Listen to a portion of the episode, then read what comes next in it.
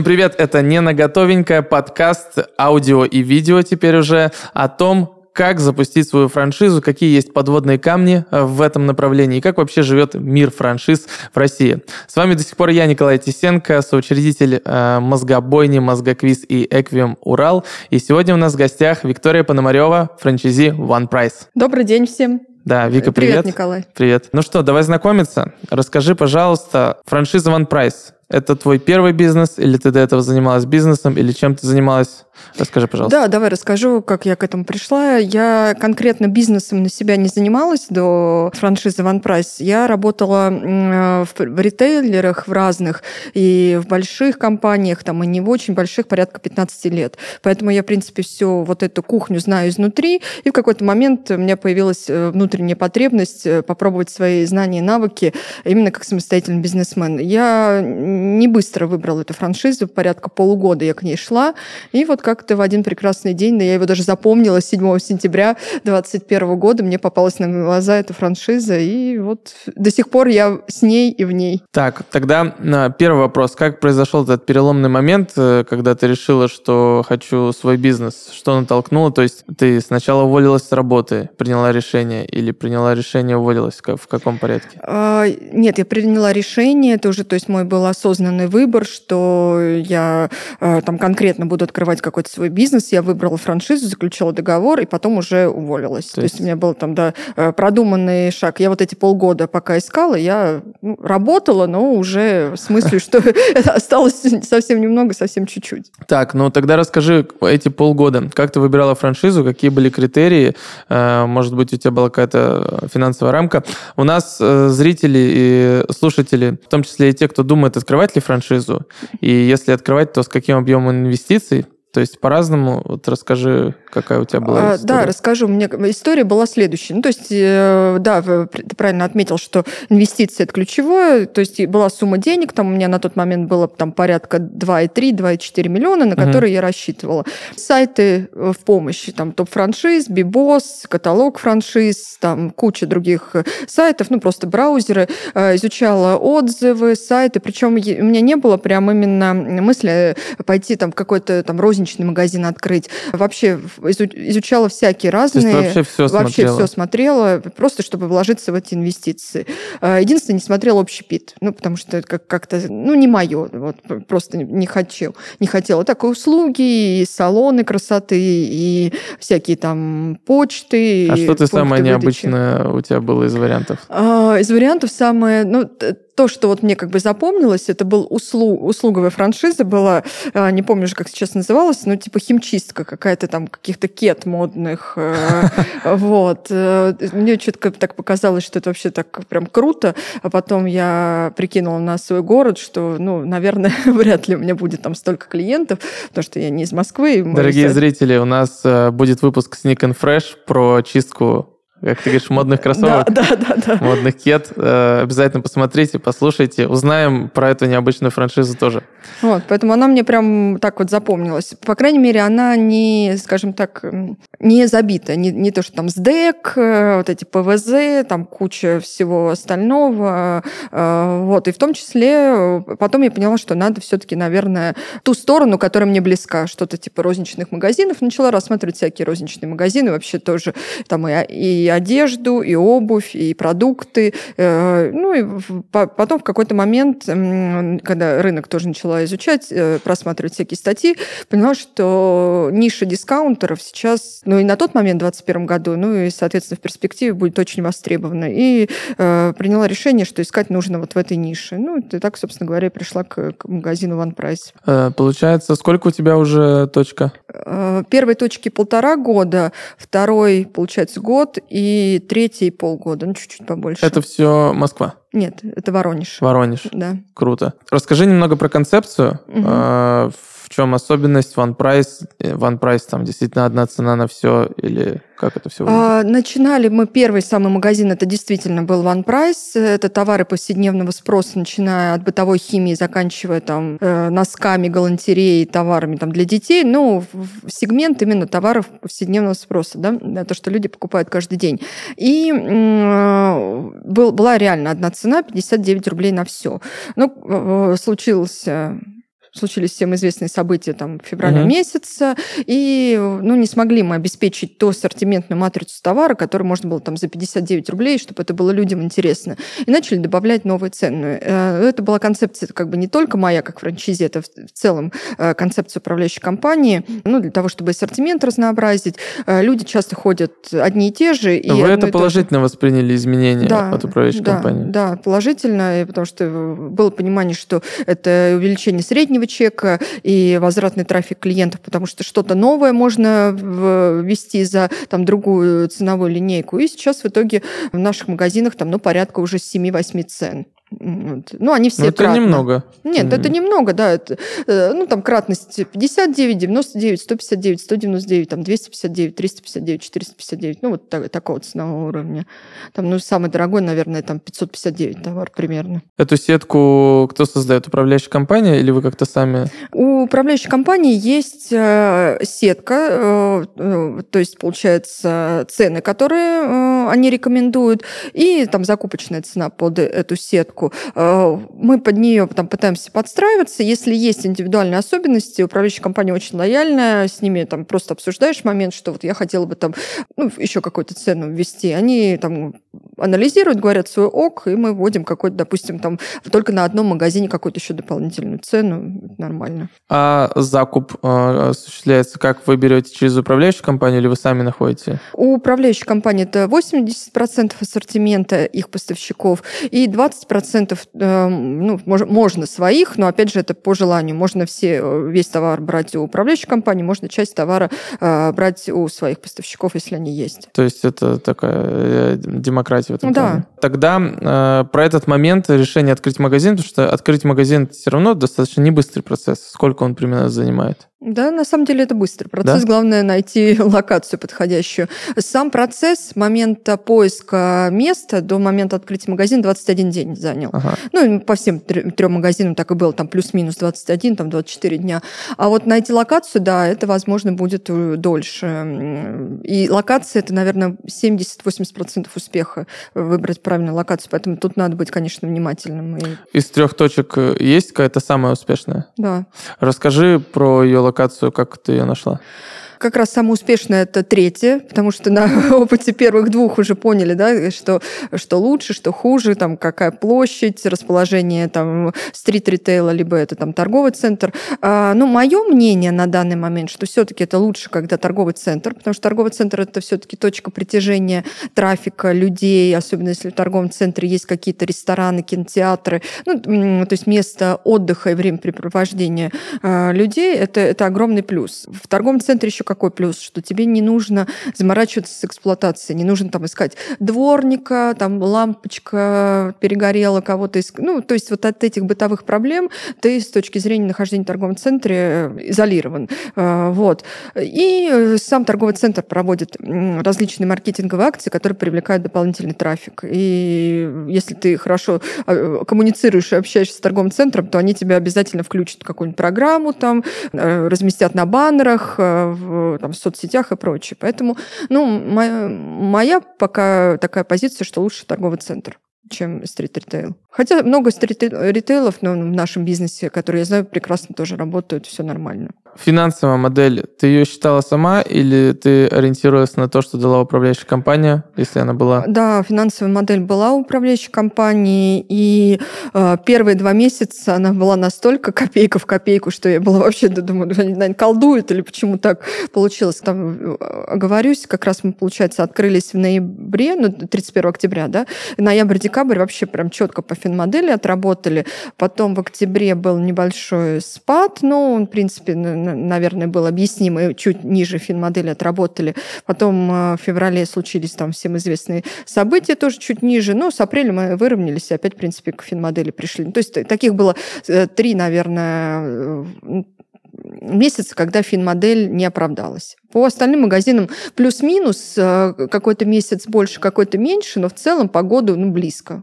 Так, близко к финмодели. Вот э, есть такой отзыв о работе One Price э, с франшизой, что каждый занимается своей работой.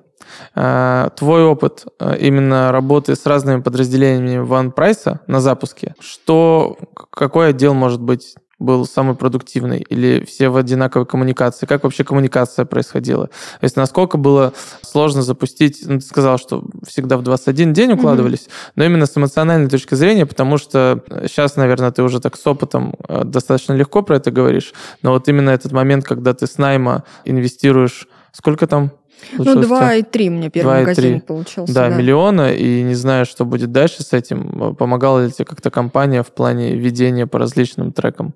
Ну, смотри, э, по открытию у меня вообще, я вот поставила бы 10 из 10, да, как сейчас говорит молодежь, вообще настолько было все быстро, понятно, э, в срок, э, коммуникация была там 24 на 7, я бы не выделила ни одно подразделение, все настолько в связке, то есть выполнила там одно подразделение свою функцию передало другому, и как-то вот так все по цепочке.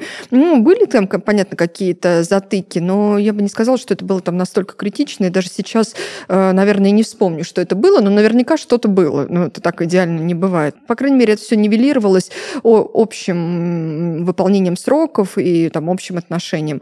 Вот, поэтому по открытию вообще отлично. По дальнейшему сопровождению, да, тоже у меня как бы таких больших э, вопросов не было, но тут, э, понимаешь, все, как ты правильно отметил, там франчайзи тоже в разных условиях. Я э, там обратную связь услышав даже от управляющей компании, я им тоже там особо хлопот не доставляла, потому что я там быстро все поняла, быстро во всем ехала, и там пару-тройку вопросов, и все, там поехали. Я уже достаточно самостоятельной была. Поэтому для таких, как я, которые там хотят самостоятельно и там умеют, могут, там быстро вникают, обучаемы, для них будет легко. Для тех, кто, конечно, ну, не очень твердо стоит вот в этом плане на ногах, тем надо будет больше сопровождения. Ну, я уверена, что там управляющая компания тоже в этом поддержит. Просто мне этого не требовалось. А вот скажи, в особенностях этого бизнеса, какие самые такие очевидные зоны риска, самое сложное, или что самое важное да, в открытии этой точки?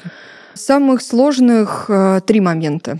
Э, первое – это локация, как я уже говорила, найти, не ошибиться. Я знаю там много э, историй, когда действительно с локацией ошибались, потом переезжали, ну, после переезда все как бы становилось нормально, да, поэтому э, не ошибиться э, по поводу локации. Тут не, главное не перевалить вину да, на кого-то, потому что ты также принимаешь решение, как управляющая компания, и там и никто а не в каком бог. соотношении, то есть управляющая компания дает э, рекомендации рекомендации по выбору или помогает прям вместе выбрать место? А, подбираем вместе. Ну, там, знаешь, как ситуация строится. Есть рекомендации, а, я ищу, они ищут. Потом мы сопоставляем там все параметры, по которым э, есть там рекомендации, ну и вместе принимаем решение. Но все-таки э, итоговое слово за франчайзи. Потому что особенно если эта локация не в Москве, э, человек, находящийся в, ну, в своем городе, да. лучше ориентируется, там лучше понимает, э, чем там, ну, управляющая компания, которая в Москве находится. Да, они могут там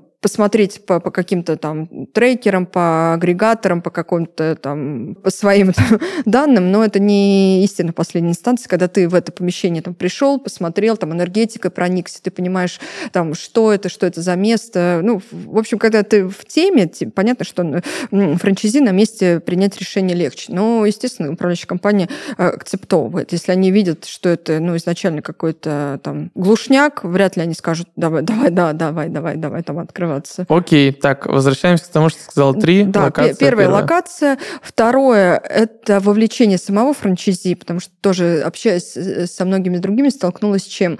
Все хотят запуститься, уделять этому, там, я не знаю, три часа в неделю и отдыхать на Бали, получать деньги. Ну нет, но это, это так не работает. Э, если... Жаль, да, но, но так не работает. Наш подкаст не наготовенько, мы к этому в очередной раз приходим. Вот, поэтому да, ты можешь отпустить ситуацию на какое-то время, но тогда у тебя должны быть супер продавцы, вообще просто такие, на которых ты можешь там положиться. Ну, максимум это может быть там неделя-две, когда ты в отпуске. Все остальное время, естественно, ты должен там держать руку на пульсе, там, даже если у тебя нет физической возможности приехать в магазин, это там видеопросмотры, какие-то задачи продавцам, там фото, видео с ассортиментом, постоянно работать. В общем, второе – это вовлечение самого франчайзи и не ждать там ни от кого манны небесной, что у тебя все... Вот просто потому, что это такой бизнес хороший, у тебя все получится. Нет. Так, и третье? И третье – это такой эм, риск, эм, даже не риск, а желание выдернуть деньги побыстрее из бизнеса. Если у вас есть возможность не выдергивать эти деньги, там вообще все, что вы зарабатываете, опять инвестировать в бизнес, ну, делайте это по максимуму. И вам это окупится с старицей, потому что тоже была у меня там на одном магазине такая ошибка. Ну, в общем, мне нужны были деньги, э, и я выдернула из бизнеса на определенное время. Естественно, все вот так сразу покатилось по наклонной, мне опять пришлось туда вливать, чтобы э, ну, выйти на прежний уровень. Поэтому вот не поддаваться тому соблазну, понятно, что вы какие-то деньги оттуда будете забирать, но чтобы это было прям не, ве, не вся чистая прибыль. И, и не сразу, да, там с первого месяца все быстрее, быстрее там деньги оттуда. Ну, так тоже вряд ли вы придете к, к успеху. Так, скажи, пожалуйста, сможешь ли ты поделиться с нами какими-то примерными цифрами, учитывая того, что полтора года, три точки, 2,3 э, миллиона, там 2,4 у тебя угу. было на первую точку. А, допустим, можно про первую, вот угу. и, в идеале, через полтора года. Ну, окупилась она, наверное, месяц на 14 так. Э, ну, как, в принципе, в фин-модели был прописан там 14 э, месяц. Вот, наверное, на 14 месяц она и купилась, даже с учетом вот этих там всех, про какие рассказывала нюансов, ну, потому что остальные месяца там были те, которые мы перевыполняли там э, планы и финансовую модель. Поэтому на 14 месяц, да, там все, первый магазин окупился. Второй магазин э, окупится, ну, по моим расчетам, наверное, к июню, но это тоже будет 14 месяц. По третьему магазину пока не могу сказать, только полгода проработали. Вот. Ну, в моих планах, чтобы также где-то там 12 А вот третий магазин, ты сказала, что он лучше всех идет. А есть какой-то топовый показатель там, месяца выручки или чистой прибыли, которым ты можешь поделиться? Ну, декабрь, дек... вообще, в принципе, декабрь по всем магазинам. Но если говорить конкретно про этот, а, в декабре а, выручка составила там, миллион, ну, с копейками, ну, грубо говоря, миллион. Из них именно чистая прибыль с, с минусом всех костов, это было где-то под 300 тысяч. Там 290, ну, 300 тысяч, грубо говоря.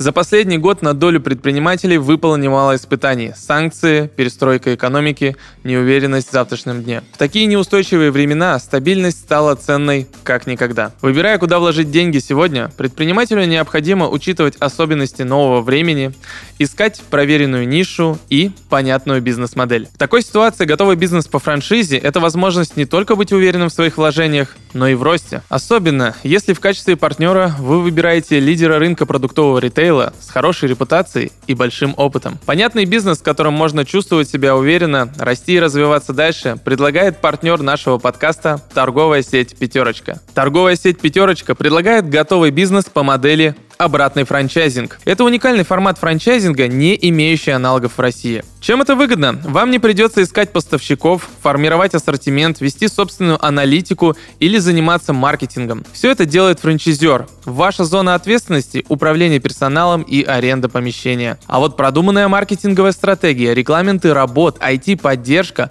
отлаженная система поставок и ценовая политика идут в комплекте как готовые бизнес-решения. Что касается товара, его вы не покупаете, а берете на реализацию за что получаете агентское вознаграждение по итогам каждого месяца. О рисках тоже переживать не придется. Проверенные технологии и известный бренд сети «Пятерочка» дает гарантии на старте бизнеса. Покупка франшизы торговой сети «Пятерочка» — это возможность стать частью успешного бренда, получить передовой опыт и лучшие практики от лидера передовой отрасли. А главное — выгодно и надежно вложить свои деньги. Остались вопросы?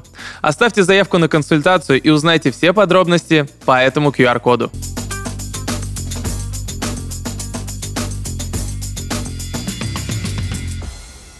По твоим планам, то есть это топовый месяц, каким цифрам а, на какой цифре стабилизируется третья точка? Вот на этой цифре, ну, не знаю. Я, э, скажем так, не рассчитываю, пока я реалист, что она стабилизируется конкретно на этом показателе. Если она будет приносить э, там, 800 тысяч товарооборота, это 850, вот скажем так, это был бы для меня ну, хороший показатель. И какие-то месяца там типа декабря, там августа, когда перед школой готовятся, ну, было бы около миллиона. Ну, вот я к этому сейчас стремлюсь, чтобы было всегда вот так примерно ровненько и, и, с, и с горочкой. Ты когда смотрела франшизы вот в этом ритейле, а, конкуренты какие были? Были ли они? Да, были. Первоначально я вообще смотрела Fix Price. Вот, я да. хотела спросить. Про... К этому я да. почему-то так и подумала, что ты хотел к этому подвести. Ну, слушай, на самом деле такая э, классная модель, и от нее понятно, что очень там много взято и в One Price, но инвестиции для Fix Price на тот момент 2021 года были 6 миллионов плюс, но у меня просто таких денег как бы не было. А это из-за чего? Из-за того, что большие точки или пауш дорогой? Или... А, большие э, площадь 250 квадратов плюс, там он говорит, что мои там, допустим, 67, 80 и 104, ну, то есть там в разы меньше. Понятно, что и вложение в товар меньше, вложение в оборудование меньше. Но в основном за счет даже не в пауш, а за счет того, что большой магазин, большое наполнение товара и траты на торговое оборудование. Вот, соответственно, 6 миллионов получается. А по какой-то идеологии, по концепции, есть ли там какие-то ключевые различия? Да, сейчас, ну и так тогда, на 21 год, сейчас я все-таки за ними слежу, вот, поэтому э, они 30% от своего ассортимента сделали сейчас продуктовую линейку.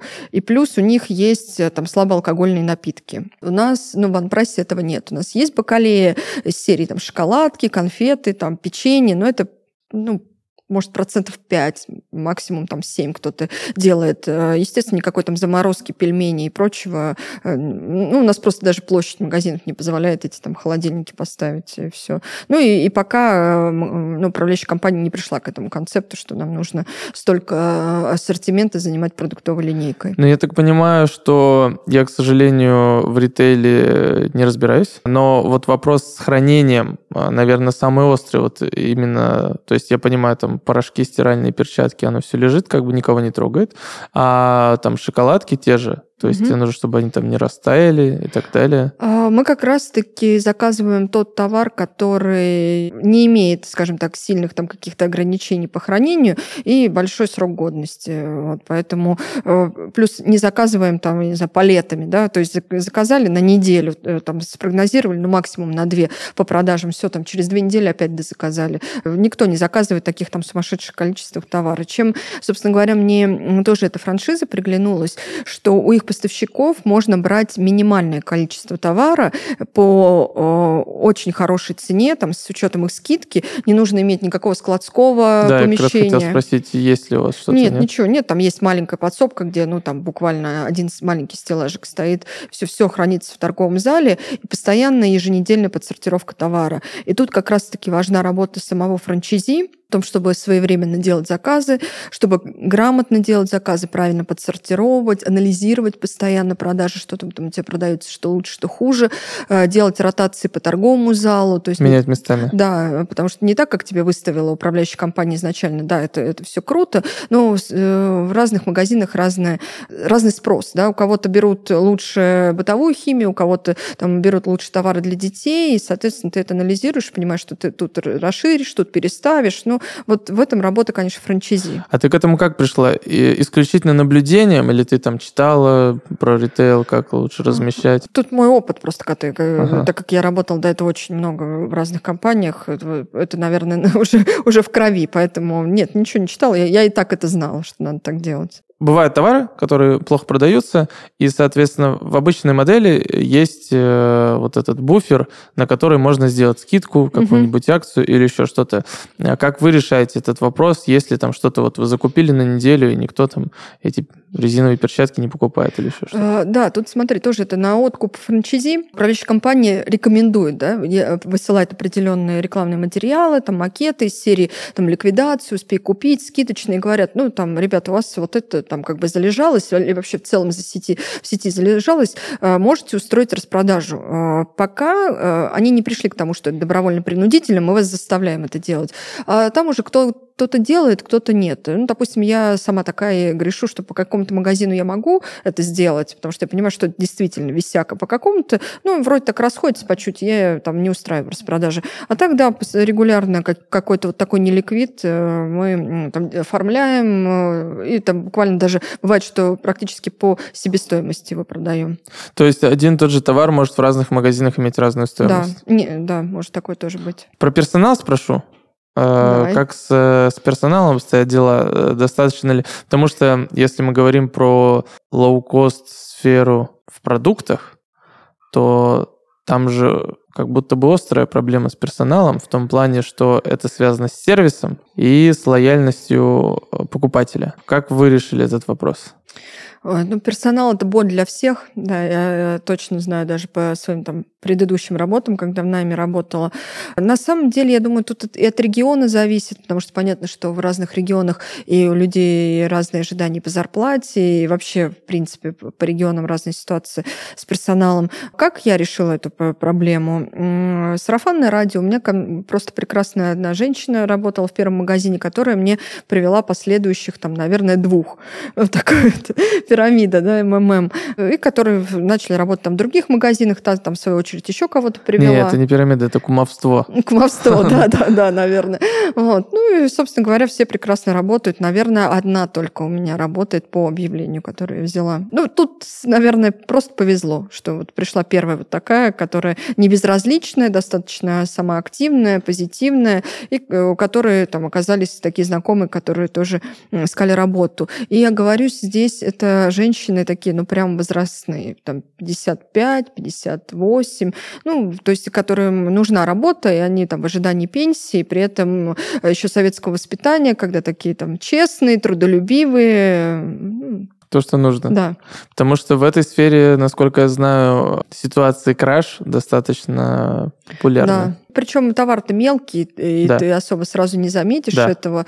А, ну, сколько бы мы ни проводили инвентаризацию, у нас есть определенный процент на списание, а, всегда вкладываемся в этот процент, как бы, может быть, за счет низкой там, стоимости товара или, я не знаю, за счет низкой заинтересованности именно криминальных элементов. Если кто-то и крадет, то это какие-то подростки, там, ну, может быть, какие-то там бабулечки. Кто работает на этом профессионально, вот, на этом поприще, ну, вряд ли им будет интересен наш То товар. есть для вас это такая не критическая Нет. история. Соответственно, первую точку ты очень успешно запустила, и компания, насколько внимательно дальше следила за твоей судьбой, имею в виду вот там за остатками, за прочим, то есть понять уровень присутствия компании в делах последующих. То есть я уже понял, что One Price с запуском все вообще да, четко. Да, с Это все четко. Повторяется из уст уста франчайзи, что все было корректно. Ну, ты знаешь, у меня, наверное, не было такой потребности прям в том, чтобы они меня сопровождали, поэтому они мне как-то и... Я общалась э, постоянно с ними по каким-то там стратегическим вопросам, там э, так как магазины открывались достаточно быстро, друг, ну, там, по, по полгода, да, это, это с момента открытия. Начинаешь, когда эта мысль уже генерить и запускать, это, естественно, проходит там еще меньше времени, ты же вынашиваешь там с ними, советуешься. Но вот что касается твоего вопроса там по остаткам, по рекомендациям, да, естественно, они были, но они были такие вот по запросу скорее. А, э, такого, чтобы прям это было системно, как-то нет. Мне чем, ты знаешь, э, меня чем эта франшиза в какой-то мере привлекла, что попробовать себя именно как там, человек, имеющий опыт э, там, в ритейле, да, и насколько я со своим опытом смогу самостоятельно дальше работать. Понятно, мне была нужна помощь на этапе запуска каких-то моментов, э, даже там, ну, товарный знак и какие-то там технологии, а дальше уже сама. Вот. Мне было это интересно, и даже более того, это было мое, при подборе франшизы, это было одно из моих условий, так как э, там тот же фикс прайс, допустим, я знаю, они очень жестко жестко регламентирует правила, очень жестко. А работать на кого-то за свои деньги, ну, я что-то не, не очень хотела. Это интересная мысль. Слушай, а как происходил вот этот момент э, запуска там второй, третьей точки? Потому что я так понимаю, что во время запуска второй точки еще первая не окупилась. Нет, не окупилась. Соответственно, во время запуска третьей вторая не окупилась. У тебя появились свободные еще средства, и и это первый вопрос. Mm-hmm. И второй, даже если они и появились, то э, насколько ты была уверена, что вот со второй получится, хотя, ну, то есть еще первая в процессе? Расскажу. Э, смотри, по второй франшизе это были не мои деньги, это были инвестиции. Там, э, вот. А по третьей ситуация какая? Это вообще без копейки своих вложений был вообще был открыт магазин э, у нас немногие знают, есть такая государственная программа поддержки предпринимательства, когда они тебя там субсидируют, либо дают займ под там, минимальный процент. Это не кредит в банке там, под 14-17%, это займ, который ты берешь у государства, ты им там, свой, свою бизнес-модель рассказываешь, что ты хочешь, и они уже рассматривают, какую-то сумму они могут тебе там субсидировать, ну, просто да, там, безвозмездно дать, какую-то сумму могут тебе дать под э, определенный процент, но он будет явно, явно ниже, чем в банке. Он зависит от ставки рефинансирования. И вот так мы открыли третий магазин, вообще не вливая ни копейки своих денег. Вау. Эта программа действует до сих пор? Да, где, и она сейчас даже, она вообще действует во всех регионах. Допустим, по Москве и Московской области я точно знаю, что сейчас это вообще настолько э, стало прям по Москве э, есть такая программа МСП, э, вот в нее надо вступить, и там очень хорошие можно получить субсидии. По Московской области, по-моему, тоже они планируют с 1 июня. А вообще в своем регионе обращайтесь в центр «Мой бизнес», они есть в каждом регионе, даже там в маленьких поселоч... ну, в поселках не знаю, в маленьких городах угу. они точно есть. Вам дают личного менеджера, он вам все расскажет, покажет, и там суммы, в принципе, достаточно адекватные, до 5 миллионов можно получить там, под разные бизнес-модели, там, под разные условия, до, до 5 миллионов прям денег можно получить. Вау, вот это Полезный лайфхак мы сегодня добыли. Так что, друзья, э, я сам проверю, э, напишу и узнаю. Мне это интересно. Вы тоже пробуйте. Пишите э, ваши отзывы. Случилось ли у вас, может быть, тоже привлечь инвестиции по этому методу? Вот. Если нет, то тоже напишите, почему. Уточняющий вопрос по поводу э, инвестиций во второй магазин. Угу. А, то есть у тебя есть партнер во втором да, магазине. Да. Как у вас с ним э, выстроились отношения? Потому что это же тоже важная история. А на старте договориться, что в каком соотношении, собирается ли он э, как-то следить за процессом, внедряться в него или все на откуп тебе? А, ну, э, там ситуация какая была? Как, э, как раз я участвовала в запуске, ну, полноценно, да, там совместно, ну, потому что был опыт. Мы управляющей компании там на определенных условиях там рассрочки, отсрочки, там попросили товары, стеллажи, ну, там своя тоже история. Ну, то есть было выгодно и инвестору, и мне. И в дальнейшем мы э, пришли сейчас к чему, что мы с партнером, э, вот, э, с моей партнершей, делим магазин каким образом. Там первый магазин это там полностью там, я его веду, второй магазин там с точки зрения персонала, там заказа товара, ассортимента тоже э, она ведет, точнее, я занимаюсь только какими-то маркетинговыми да, э, моментами. А третий магазин мы ведем с ней там поровну, у нас просто деление обязанностей, кто что делает. То есть у вас в целом получается ваша мини-сеть тоже на троих? Ой, на, на двоих. Ну да? да, да, на двоих. Вы как-то фиксировали э, юридические свои взаимоотношения? Нет. Нет? Нет страха, что потом кто-то что-то? Ты знаешь, наверное, страх есть всегда, но я просто свою партнершу знаю столько лет. Э, понятно, что есть куча случаев, что там и э, родные там братья и сестры друг друга кидают. Ну, вообще, почему-то мысли такой не было и не возникло. Ну, надеюсь, что так, что это не наша совместная с ней ошибка. Мы тоже надеемся, что все будет хорошо. Верим в это. По поводу рекламы, кроме трафика, что еще делаете? Э, все ли это завязано на управляющей компании или вы сами что-то придумывали? Очень много сами всего придумываем, потому что у управляющей компании есть как бы определенные, да, там их несколько таких пакетных э, акций, которые там повторяются, которые не рекомендуют. Но от локации, естественно, тоже много что зависит. И там разные всякие дни распродаж, там и каждую пятницу какая-то скидка, и часы распродаж. Мы постоянно их еще там меняем и размещаемся и в пабликах каких-то там города, и реклама в лифтах, и там промоутер, естественно, раздача листов листовок. Ну, очень много каналов. А что, вот знаешь, у тебя было открытием какое-то прям случилось, ты, вау, вот это там удивило тебя или сделало какую-то э, кратную историю. У нас, знаешь, меня поразило на одном из подкастов, рассказали про открытую дверь, что когда э, вот именно стрит-ритейл, когда угу. дверь закрыта и открыта, открыто выше трафик. Вот что, что-то типа того. Да, но на самом деле, э, ну, про это я уже знала. Так вот прям на... Знаешь, что меня поразило? Я вообще как-то, не знаю, там, старовер в плане э, там, пабликов, интернетов и прочее. Ну, с учетом того, что наш товар не ориентирован на людей, которые постоянно там зависают в соцсетях, и мы по первому магазину опубликовались там у блогера у одного воронежского, там много подписчиков, и она как раз таки такой тематический блогер, который э, именно проводит афиши, обзоры там новых магазинов, новинок, скидок, распродаж. Можно сказать, по знакомству мы не разместились, там какие-то символические деньги, и реально был такой вау-эффект. Я вообще удивилась. Не то, что там чуть-чуть или кто-то пришел, просто недели после размещения. Это были, ну, X3, наверное, выручки. Неожиданно. Я вообще сама не ожидала.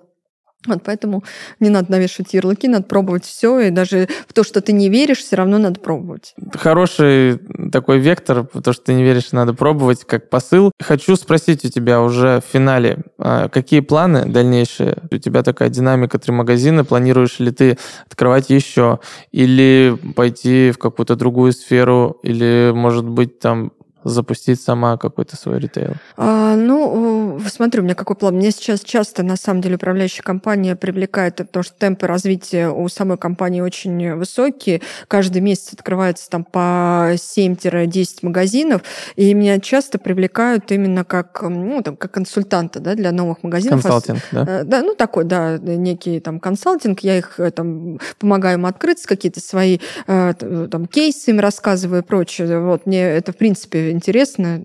Я вообще в школе мечтала быть учительницей, поэтому мне кого-нибудь поучить, это прям, прям это милое дело. Вот, поэтому, да, я развиваюсь вот с точки зрения наставничества, и, да, хочу четвертый магазин, и мы с, с моей партнершей рассматриваем вариант открытия не в самом городе, а мы хотим э, рассмотреть какой-то маленький, ну, город в области, может быть, даже там поселок какой-то, ну, там, населением там 15-20 тысяч, потому что тоже э, там с кем общаюсь, с управляющей компанией, такие форматы городков э, очень хорошо себя проявляют. Поэтому О, это тоже ну, вам на подумать. Угу. Если думаете запуститься, может сразу быть э, такими вне конкуренции там. Вот, да, мне кажется, это прям вообще находка. И в, уже резюмируя в самом конце, что-то пожелать тем, кто думает запускаться, не запускаться, о чем важно помнить, то есть э, что для тебя вот в твоем опыте было самое ценное в запуске франшизы, там, своего дела? В любом случае запускаться, да, там не обязательно one price. Вообще, в принципе, свой бизнес — это совсем другое качество жизни, другое качество мышления. Вы, э, даже, даже если у вас не получится, понятно, что во многих случаях, ну, там, 50-50. Может получиться, может не получиться. Но, как там кто-то сказал, там лучше жалеть о том, что сделано, чем о том, что не сделано. Но вы приобретете такой бесценный опыт, это точно, который вам поможет в вашей дальнейшей жизни. И там вы пересмотрите очень много всего. Ну, а деньги, ну, деньги можно всегда найти, где заработать. И опять же, там, ну, инвестиции, так немножко вернусь к началу нашего диалога, да. там 2 миллиона, казалось бы, ну что можно купить? Вроде да, это так, как бы деньги, ну, не маленькие. А с другой стороны, что можно купить за 2 миллиона? Вот я когда там села, там смотрю на эти деньги, ну, понятно, не на деньги, а там на выписку, на счете. Ну, машину ну, как бы я там недавно поменяла квартиру, ну, не купишь за эти деньги. Не там, как, как бы ипотеку там брать, ну, мне есть где жить. Куда положить в банк под проценты, ну, под, под копейки. Ну, вот на что потратить? Э, на Мальдивы на полгода э, улететь, ну, тоже как-то нерационально. Поэтому это не те деньги, которые там можно во что-то материальное вложить. Это скорее вот именно в том, что, чтобы испытать себя, попробовать. И если у вас там все получится, выстрелит, вы будете вовлечены, вы будете реально кайфовать от своей жизни. И э, от заработка, естественно, тоже. Вау, спасибо тебе большое. Э, у нас была в гостях э, Виктория Пономарева, франчайзи One Price. Мы благодарим вас за то, что вы были с нами. Обязательно пишите комментарии, будьте с авторами нашего подкаста, пишите вопросы, которые бы вы хотели услышать, гостей, которых бы вы хотели увидеть, франшизы, о которых бы хотели поговорить или направлениях. В общем, на всех платформах ждем ваши лайки, комментарии и подписки. И спасибо за то, что вы с нами.